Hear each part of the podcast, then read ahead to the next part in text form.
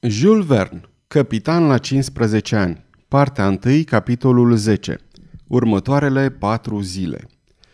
Dick Sand era așadar capitanul de pe Pilgrim și, fără să mai piardă nicio clipă, luă toate măsurile necesare ca vasul să navigheze cu toate pânzele sus.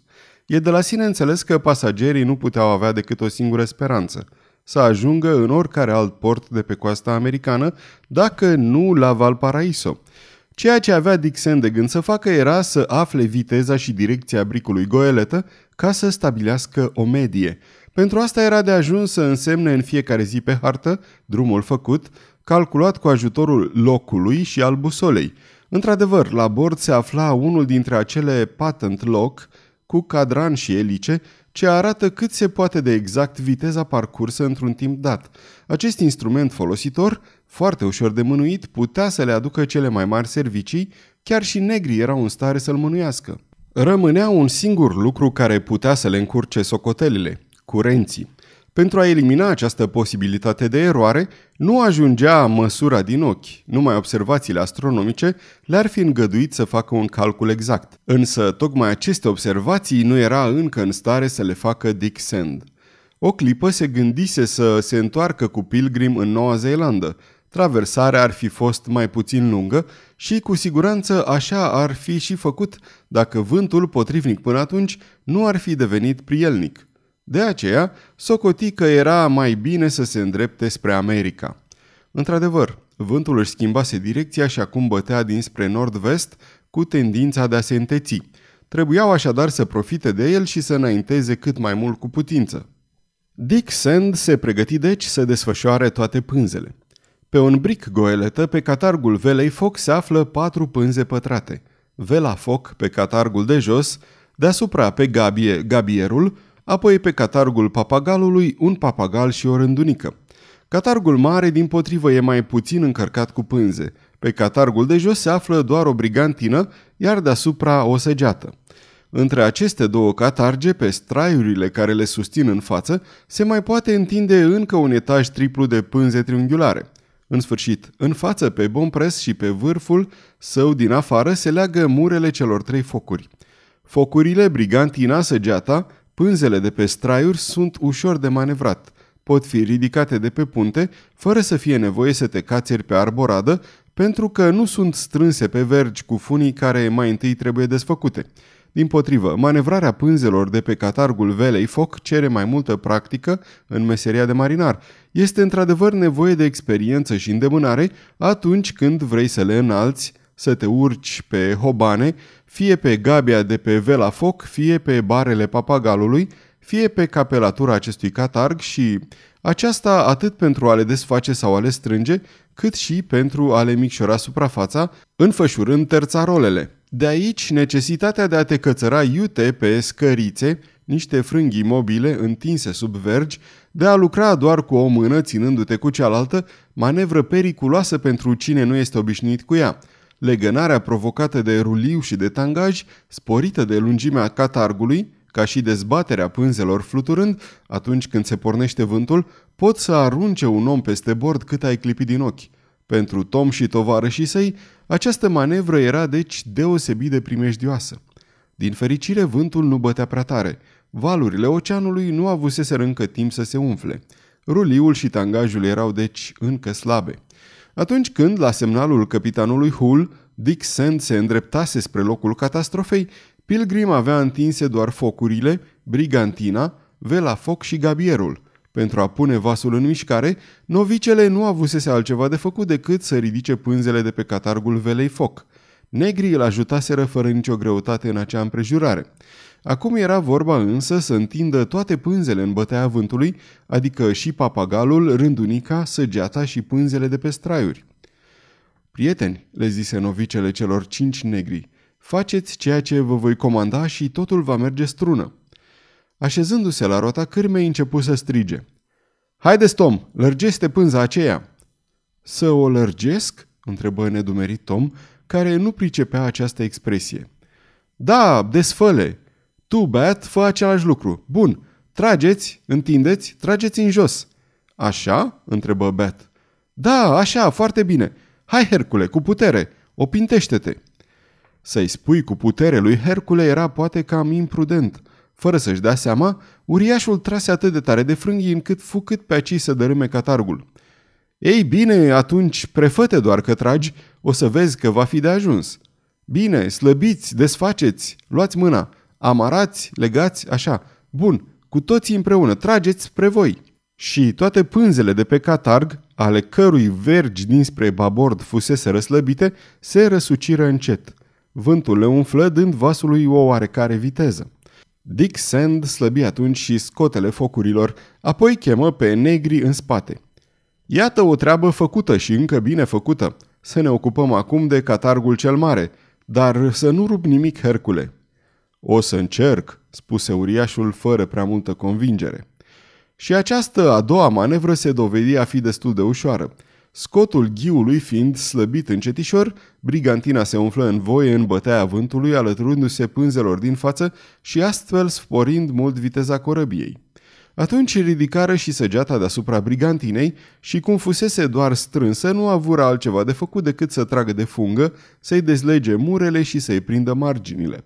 Dar Hercule trase atât de zdravăn pe din două cu prietenul său Acteon, fără a-l mai pune la socoteală și pe micuțul Jack, care li se alăturase plin de râvnă, încât funga se rupse dintr-o dată.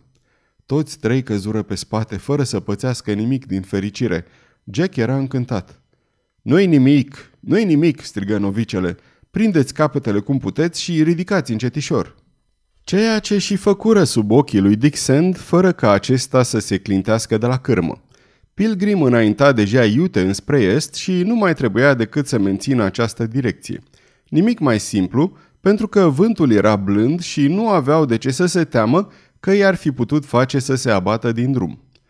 Bine, prieteni, zise novicele, o să fiți niște marinari de stoinici la sfârșitul călătoriei. O să facem tot ce ne stă în puteri, capitane Sand, răspunse Tom. Doamna Weldon îi lăudă și ea pe acești oameni de ispravă. Chiar și micuțul Jack primi felicitări căci muncise pe cinste. Ba, eu cred, domnișorule Jack, că matale ai rupt funga. Ce mai pumnișori ai? Fără matale n-am fi făcut nicio ispravă. Foarte mândru pe el, micuțul Jack scutură cu putere mâna prietenului său Hercule. Dar încă nu se isprăvise cu ridicarea pânzelor de pe pilgrim. Lipseau pânzele de sus, a căror putere nu e de disprețuit atunci când te bucuri de un vânt prielnic. Papagalul, rândunica, pânzele de pe straiuri ar fi ajutat corabia să-și sporească simțitor viteza, așa că Dick Sand hotărâ să fie ridicate. Această manevră avea să fie mult mai greu de executat decât primele două, nu în ceea ce privește pânzele de pe straiuri, care puteau fi înălțate, legate de mure și prinse de margini de pe punte, ci în ceea ce privește pânzele pătrate de pe catargul velei foc – Trebuia să te urci până la vergi ca să le desfaci și Dick Sand, pentru că nu voia să pună în pericol pe nimeni din echipajul său improvizat, se hotărâ să facă el însuși această treabă. Așa că îl chemă la el pe Tom și îl așeză la roata cârmei, arătându-i cum poate conduce bastimentul. Apoi, după ce așeză la locurile lor pe Hercule, Bat, Acteon, Austin, pe unii la funga rândunicii, pe ceilalți la funga papagalului, se avântă spre pânze să se cațere pe scara de sarta hobanelor catargului Velei Foc, pe prăjina din spate, pe scara de sarta catargului Gabiei, ca să ajungă la vergi, fu o joacă de copil pentru tânărul novice. Într-o clipă se afla pe scărița vergii papagalului și desfăcea sacheții care țineau pânza strânsă. Apoi puse din nou piciorul pe bare și se cățără pe verga rândunicii desfăcând iute pânza. Dick Sand își sprăvise deja treaba și, prinzându-se de una dintre pataranținele de la tribord, se lăsă să alunece pe punte. Acolo, la indicațiile lui, cele două pânze fură amarate și prinse zdravând de margini, apoi cele două vergi fură înălțate împreună.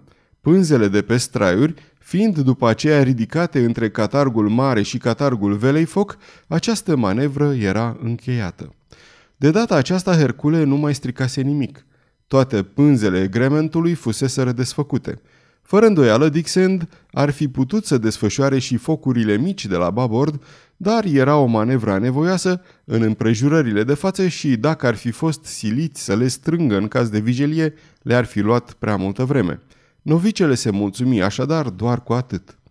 Tom fu deci eliberat din postul său de la cârmă pe care îl preluă din nou Dixend.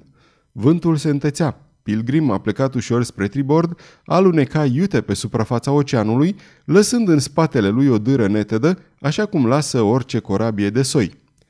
Iată-ne pe drumul cel bun, doamnă Weldon, zise Dixon, și acum să dea Dumnezeu să avem în continuare vânt bun. Doamna Weldon îi strânse mâna tânărului novice. Apoi, obosită de toate emoțiile trăite în ultima oră, se duse în cabina sa și căzu într-un soi de toropeală apăsătoare ce numai somn nu era. Noul echipaj rămase pe puntea bricului goeletă, veghind pe teuga din față, gata să se supună ordinelor capitanului Dixon, adică pregătit să schimbe poziția pânzelor după variațiile vântului, dar câtă vreme briza bătea la fel de puternic și își păstra aceeași direcție, nu aveau nimic de făcut. Dar cu ce se îndelenicea oare în vremea asta vărul Benedict? Vărul Benedict se afundase cu ajutorul lupei în studiul amănunțit al unui articulat pe care îl descoperise în sfârșit la bord, o simplă orteopteră al cărei cap dispărea sub protorax, o insectă cu elitrele plate, cu abdomenul rotunjit, cu aripile destul de lungi, aparținând familiei libărcilor și speciei libărcilor americane. Făcuse această prețioasă descoperire, scotocind prin bucătăria lui Negoro, chiar în clipa în care meșterul bucătar se pregătea să strivească fără milă amintita insectă.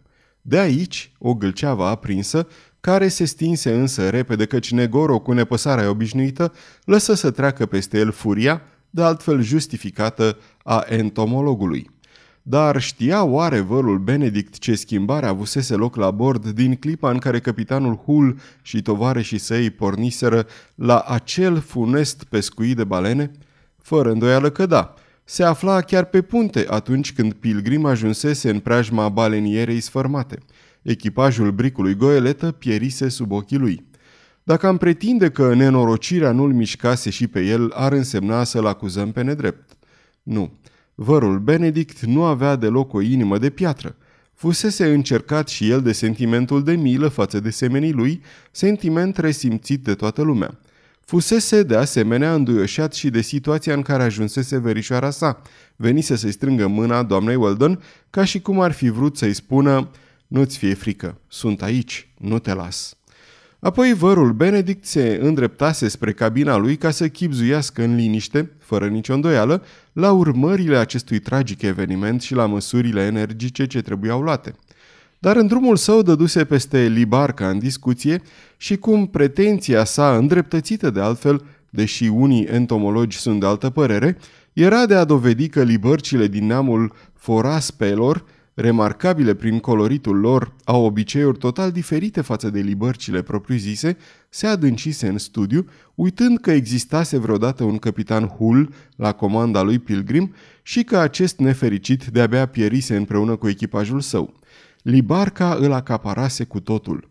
Nu ar fi admirat-o mai puțin și nu ar fi făcut mai puțin caz nici dacă oribila insectă ar fi fost un scarabeu de aur. Viața la bord își reluase așadar cursul obișnuit, deși probabil că toată lumea avea să rămână multă vreme sub impresia dureroasei și neașteptatei catastrofe. În ziua aceea, Dick Sand încercă să se afle pretutindeni, în așa fel încât totul să fie în ordine, pentru a putea face față oricărei surprize neplăcute. Negrii îi îndeplineau ordinele cu mult zel. La bordul lui Pilgrim totul era în perfectă rânduială. Puteau, deci, nădăjdui că nu aveau să aibă necazuri. În ceea ce îl privește, Negoro nu mai făcu nicio tentativă de a se sustrage de sub autoritatea lui Dixend. Părea să i-o fi recunoscut în tăcere. Trebăluia într-una, ca de obicei, în strâmta lui bucătărie și nimeni nu-l vedea la față mai mult ca înainte. De altfel, la cea mai mică abatere, la primul semn de nesupunere, Dick Sand era hotărât să-l trimită în fundul calei până la sfârșitul călătoriei. Doar la un simplu gest al lui, Hercule l-ar fi înșfăcat pe bucătar de gât, fără ca acesta să apuce să zică nici pâs. În cazul acesta, Nan, care se pricepea să gătească, l-ar fi înlocuit pe bucătar în atribuțiile sale. Negoro își dăduse pe semne seama că nu este neapărat nevoie de el și cum era supravegheat îndeaproape, părea că nu vrea să se expună la niciun fel de risc. Deși până spre seară vântul se întețise într-una, nu fu nevoie de nicio schimbare în așezarea pânzelor de pe pilgrim. catargele zdravene, grimentul de fier în bună stare, i-ar fi îngăduit să facă față cu toate velele desfășurate, chiar și unei brize mai puternice. În timpul nopții se obișnuiește să se mai strângă din pânze și în mod deosebit pânzele de sus, săgețile, papagalul, rândunica, etc.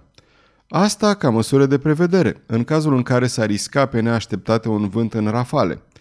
Dar Dick Sand se gândi că se poate lipsi de această Starea atmosferei nu prevestea nimic amenințător și, de altfel, tânărul novice, hotărât să rămână peste noapte pe punte, socoti că va putea veghea la toate. Apoi, în felul acesta, puteau înainta mai repede, iar tânărul capitan ardea de nerăbdare să ajungă în locuri mai puțin pustii. Am spus deja că busola și locul erau singurele instrumente de care se putea sluji Dixon pentru a putea stabili cu aproximație drumul parcurs de pilgrim. În acea zi, novicele puse ca locul să fie aruncat la fiecare jumătate de oră și notă datele furnizate de acest instrument. În ceea ce privește busola, care poartă de asemenea și numele de compas, existau două asemenea instrumente la bord. Una era așezată în habitaclu sub ochii omului de la cârmă, cadranul ei luminat ziua de soare, iar noaptea de două felinare laterale arăta în orice clipă direcția în care se îndrepta nava – Celălalt compas era o busolă răsturnată, prinsă de zăbrelele de la fereastra cabinei capitanului Hull. În felul acesta, fără să fie nevoie să iasă afară, acesta putea ști mereu dacă direcția dată era urmată în tocmai, dacă nu cumva omul de la cârmă, din greșeală sau din neglijență, nu lăsase bastimentul să se abată din drum. De altfel, nu există vapor de cursă lungă care să nu aibă la bord cel puțin două busole, ca și două cronometre – este nevoie să poată fi comparate cele două instrumente între ele, controlând astfel datele furnizate de acestea. Pilgrim era așadar destul de înzestrat în această privință. Dick Sand le recomandă oamenilor să-i să aibă cea mai mare grijă de cele două compasuri de care avea atâta nevoie. Dar, din nefericire, în noaptea de 12 spre 13 februarie, în timp ce novicele era de cart și ținea roata cârmei, a avut loc un accident supărător – Busola răsturnată ce stătea prinsă cu o verigă de aramă de zăbrelele de la fereastra cabinei capitanului se desprinse și căzu pe podea. Fu descoperită zăcând spartă pe jos de-abia a doua zi. Cum de se desfăcuse acea verigă era destul de greu de explicat. Era totuși posibil să fi fost ruginită și datorită ruliului sau tangajului să fie și de pe bară, căci tocmai în noaptea aceea marea fusese mai agitată. Orice ar fi fost, busola suferise stricăciuni atât de mari încât nu mai putea fi reparată. Dick Sand se necăji foarte tare. De acum încolo se vedea silit să se slujească doar de busola de la cârmă. Bineînțeles că nimeni nu putea fi făcut vinovat de spargerea busolei, dar urmările puteau fi deosebit de grave. Novicele luă deci toate măsurile pentru ca a doua busolă să fie la adăpost de orice accident. În afara acestei întâmplări, totul mergea bine la bordul lui Pilgrim. Doamna Weldon, văzând cât de calm era Dick Sand, își recăpătase încrederea. Nu că s-ar fi lăsat vreodată pradă disperării. Înainte de toate, se bizuia pe bunătatea lui Dumnezeu. Catolică, sinceră și devotată, se ruga tot timpul și rugăciunile o întăreau. Dick Sand o rânduise în așa fel lucrurile, încât să rămână el la cârmă pe timpul nopții. Dormea 5 sau 6 ceasuri ziua și părea să-i fie de ajuns pentru că nu se simțea prea obosit – în acest timp, Tom sau fiul său Bat îl înlocuiau la roata cârmei și, mulțumită sfaturilor lui, începeau să devină niște timonieri acceptabili. Doamna Weldon și novicele stăteau deseori de vorbă. Dick Sand primea bucuros sfaturi de la această femeie inteligentă și curajoasă. În fiecare zi îi arăta pe harta de la bord drumul parcurs, pe care îl stabilea cu aproximație, luând în considerare doar direcția și viteza corăbiei. Vedeți, doamnă Weldon, îi repeta el adesea, cu acest vânt ce ne împinge din spate, nu putem să nu atingem coasta Americii Meridionale. Nu vreau să mă pripesc, dar cred că, atunci când bastimentul nostru va ajunge aproape de uscat, nu vom fi departe de Valparaiso. Doamna Weldon nu se putea îndoi că direcția bastimentului n-ar fi fost cea bună, mai cu seamă că vântul era deosebit de prielnic, bătând dinspre nord-vest. Dar cât de departe îi se părea încă pilgrim de țărmul american, prin câte primejdii mai aveau să treacă până ce vor simți din nou pământul sub picioare, socotindu-le numai pe acelea care puteau veni din cer sau din adâncurile oceanului. Jack, nepăsător, așa cum sunt copiii la vârsta lui, se întorsese la joacă, alergând pe punte, distrându-se cu Dingo. Socotea fără îndoială că prietenul lui Dick își petrecea mult mai puține ceasuri împreună cu el, dar mama sa îl făcuse să înțeleagă că trebuia să lase pe tânărul novice să își vadă de treburile lui. Micuțul Jack se lăsase înduplecat și nu îl mai deranja de fel pe capitanul Sand. Așa se petreceau lucrurile la bord. Negrii își făceau treaba cu pricepere și deveneau pe zi ce trece tot mai destoinici în meseria de marinar. Tom ajunse în mod firesc șeful de echipaj și, de altfel, dacă ar fi fost puși să aleagă, tot pe el l-ar fi vrut și tovarășii săi. Atunci când tânărul novice se odihnea, el prelua comanda în timpul cartului, avându-i alături pe fiul său Bet și pe Austin. Acteon și Hercule alcătuiau celălalt cart sub comanda lui Dixon. În felul acesta, în vreme ce unul dintre ei se afla la cârmă, ceilalți stăteau de veghe în față. Deși părțile acelea erau pustii și nu aveau de ce să se teamă de vreo ciocnire, novicele ceruse o supraveghere atentă pe timpul nopții. Nu navigau niciodată fără focurile de poziție, o lumină verde la tribord, o lumină roșie la babord și în felul acesta proceda cu multă înțelepciune. Totuși, în timpul acestor nopți pe care Dick Sand și le petrecea în întregime la cârmă, simțea cum pune stăpânire pe el o oboseală fără leac.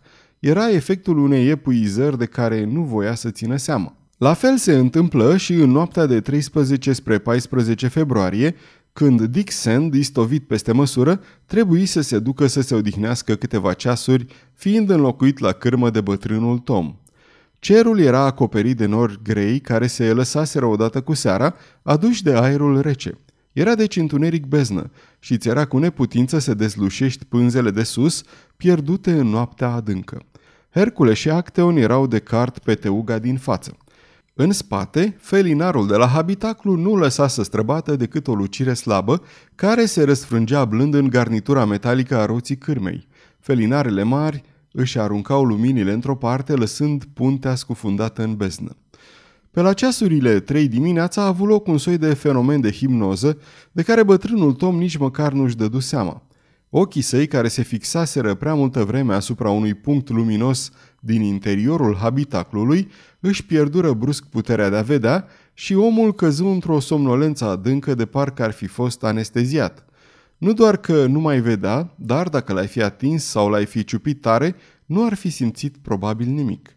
Așa că nu a avut cum să vadă o umbră strecurându-se pe punte. Era Negoro. Ajuns în spate, bucătarul așeză sub habitaclu un obiect destul de greu pe care îl ținea în mână.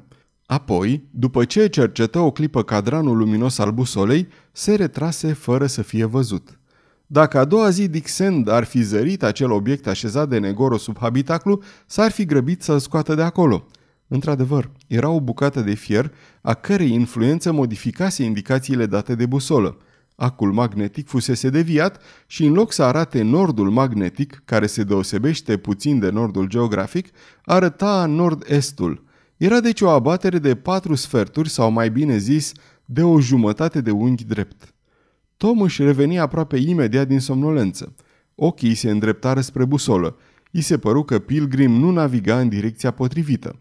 Roti deci cârma cu putere ca să îndrepte corabia spre est. Așa credea, cel puțin.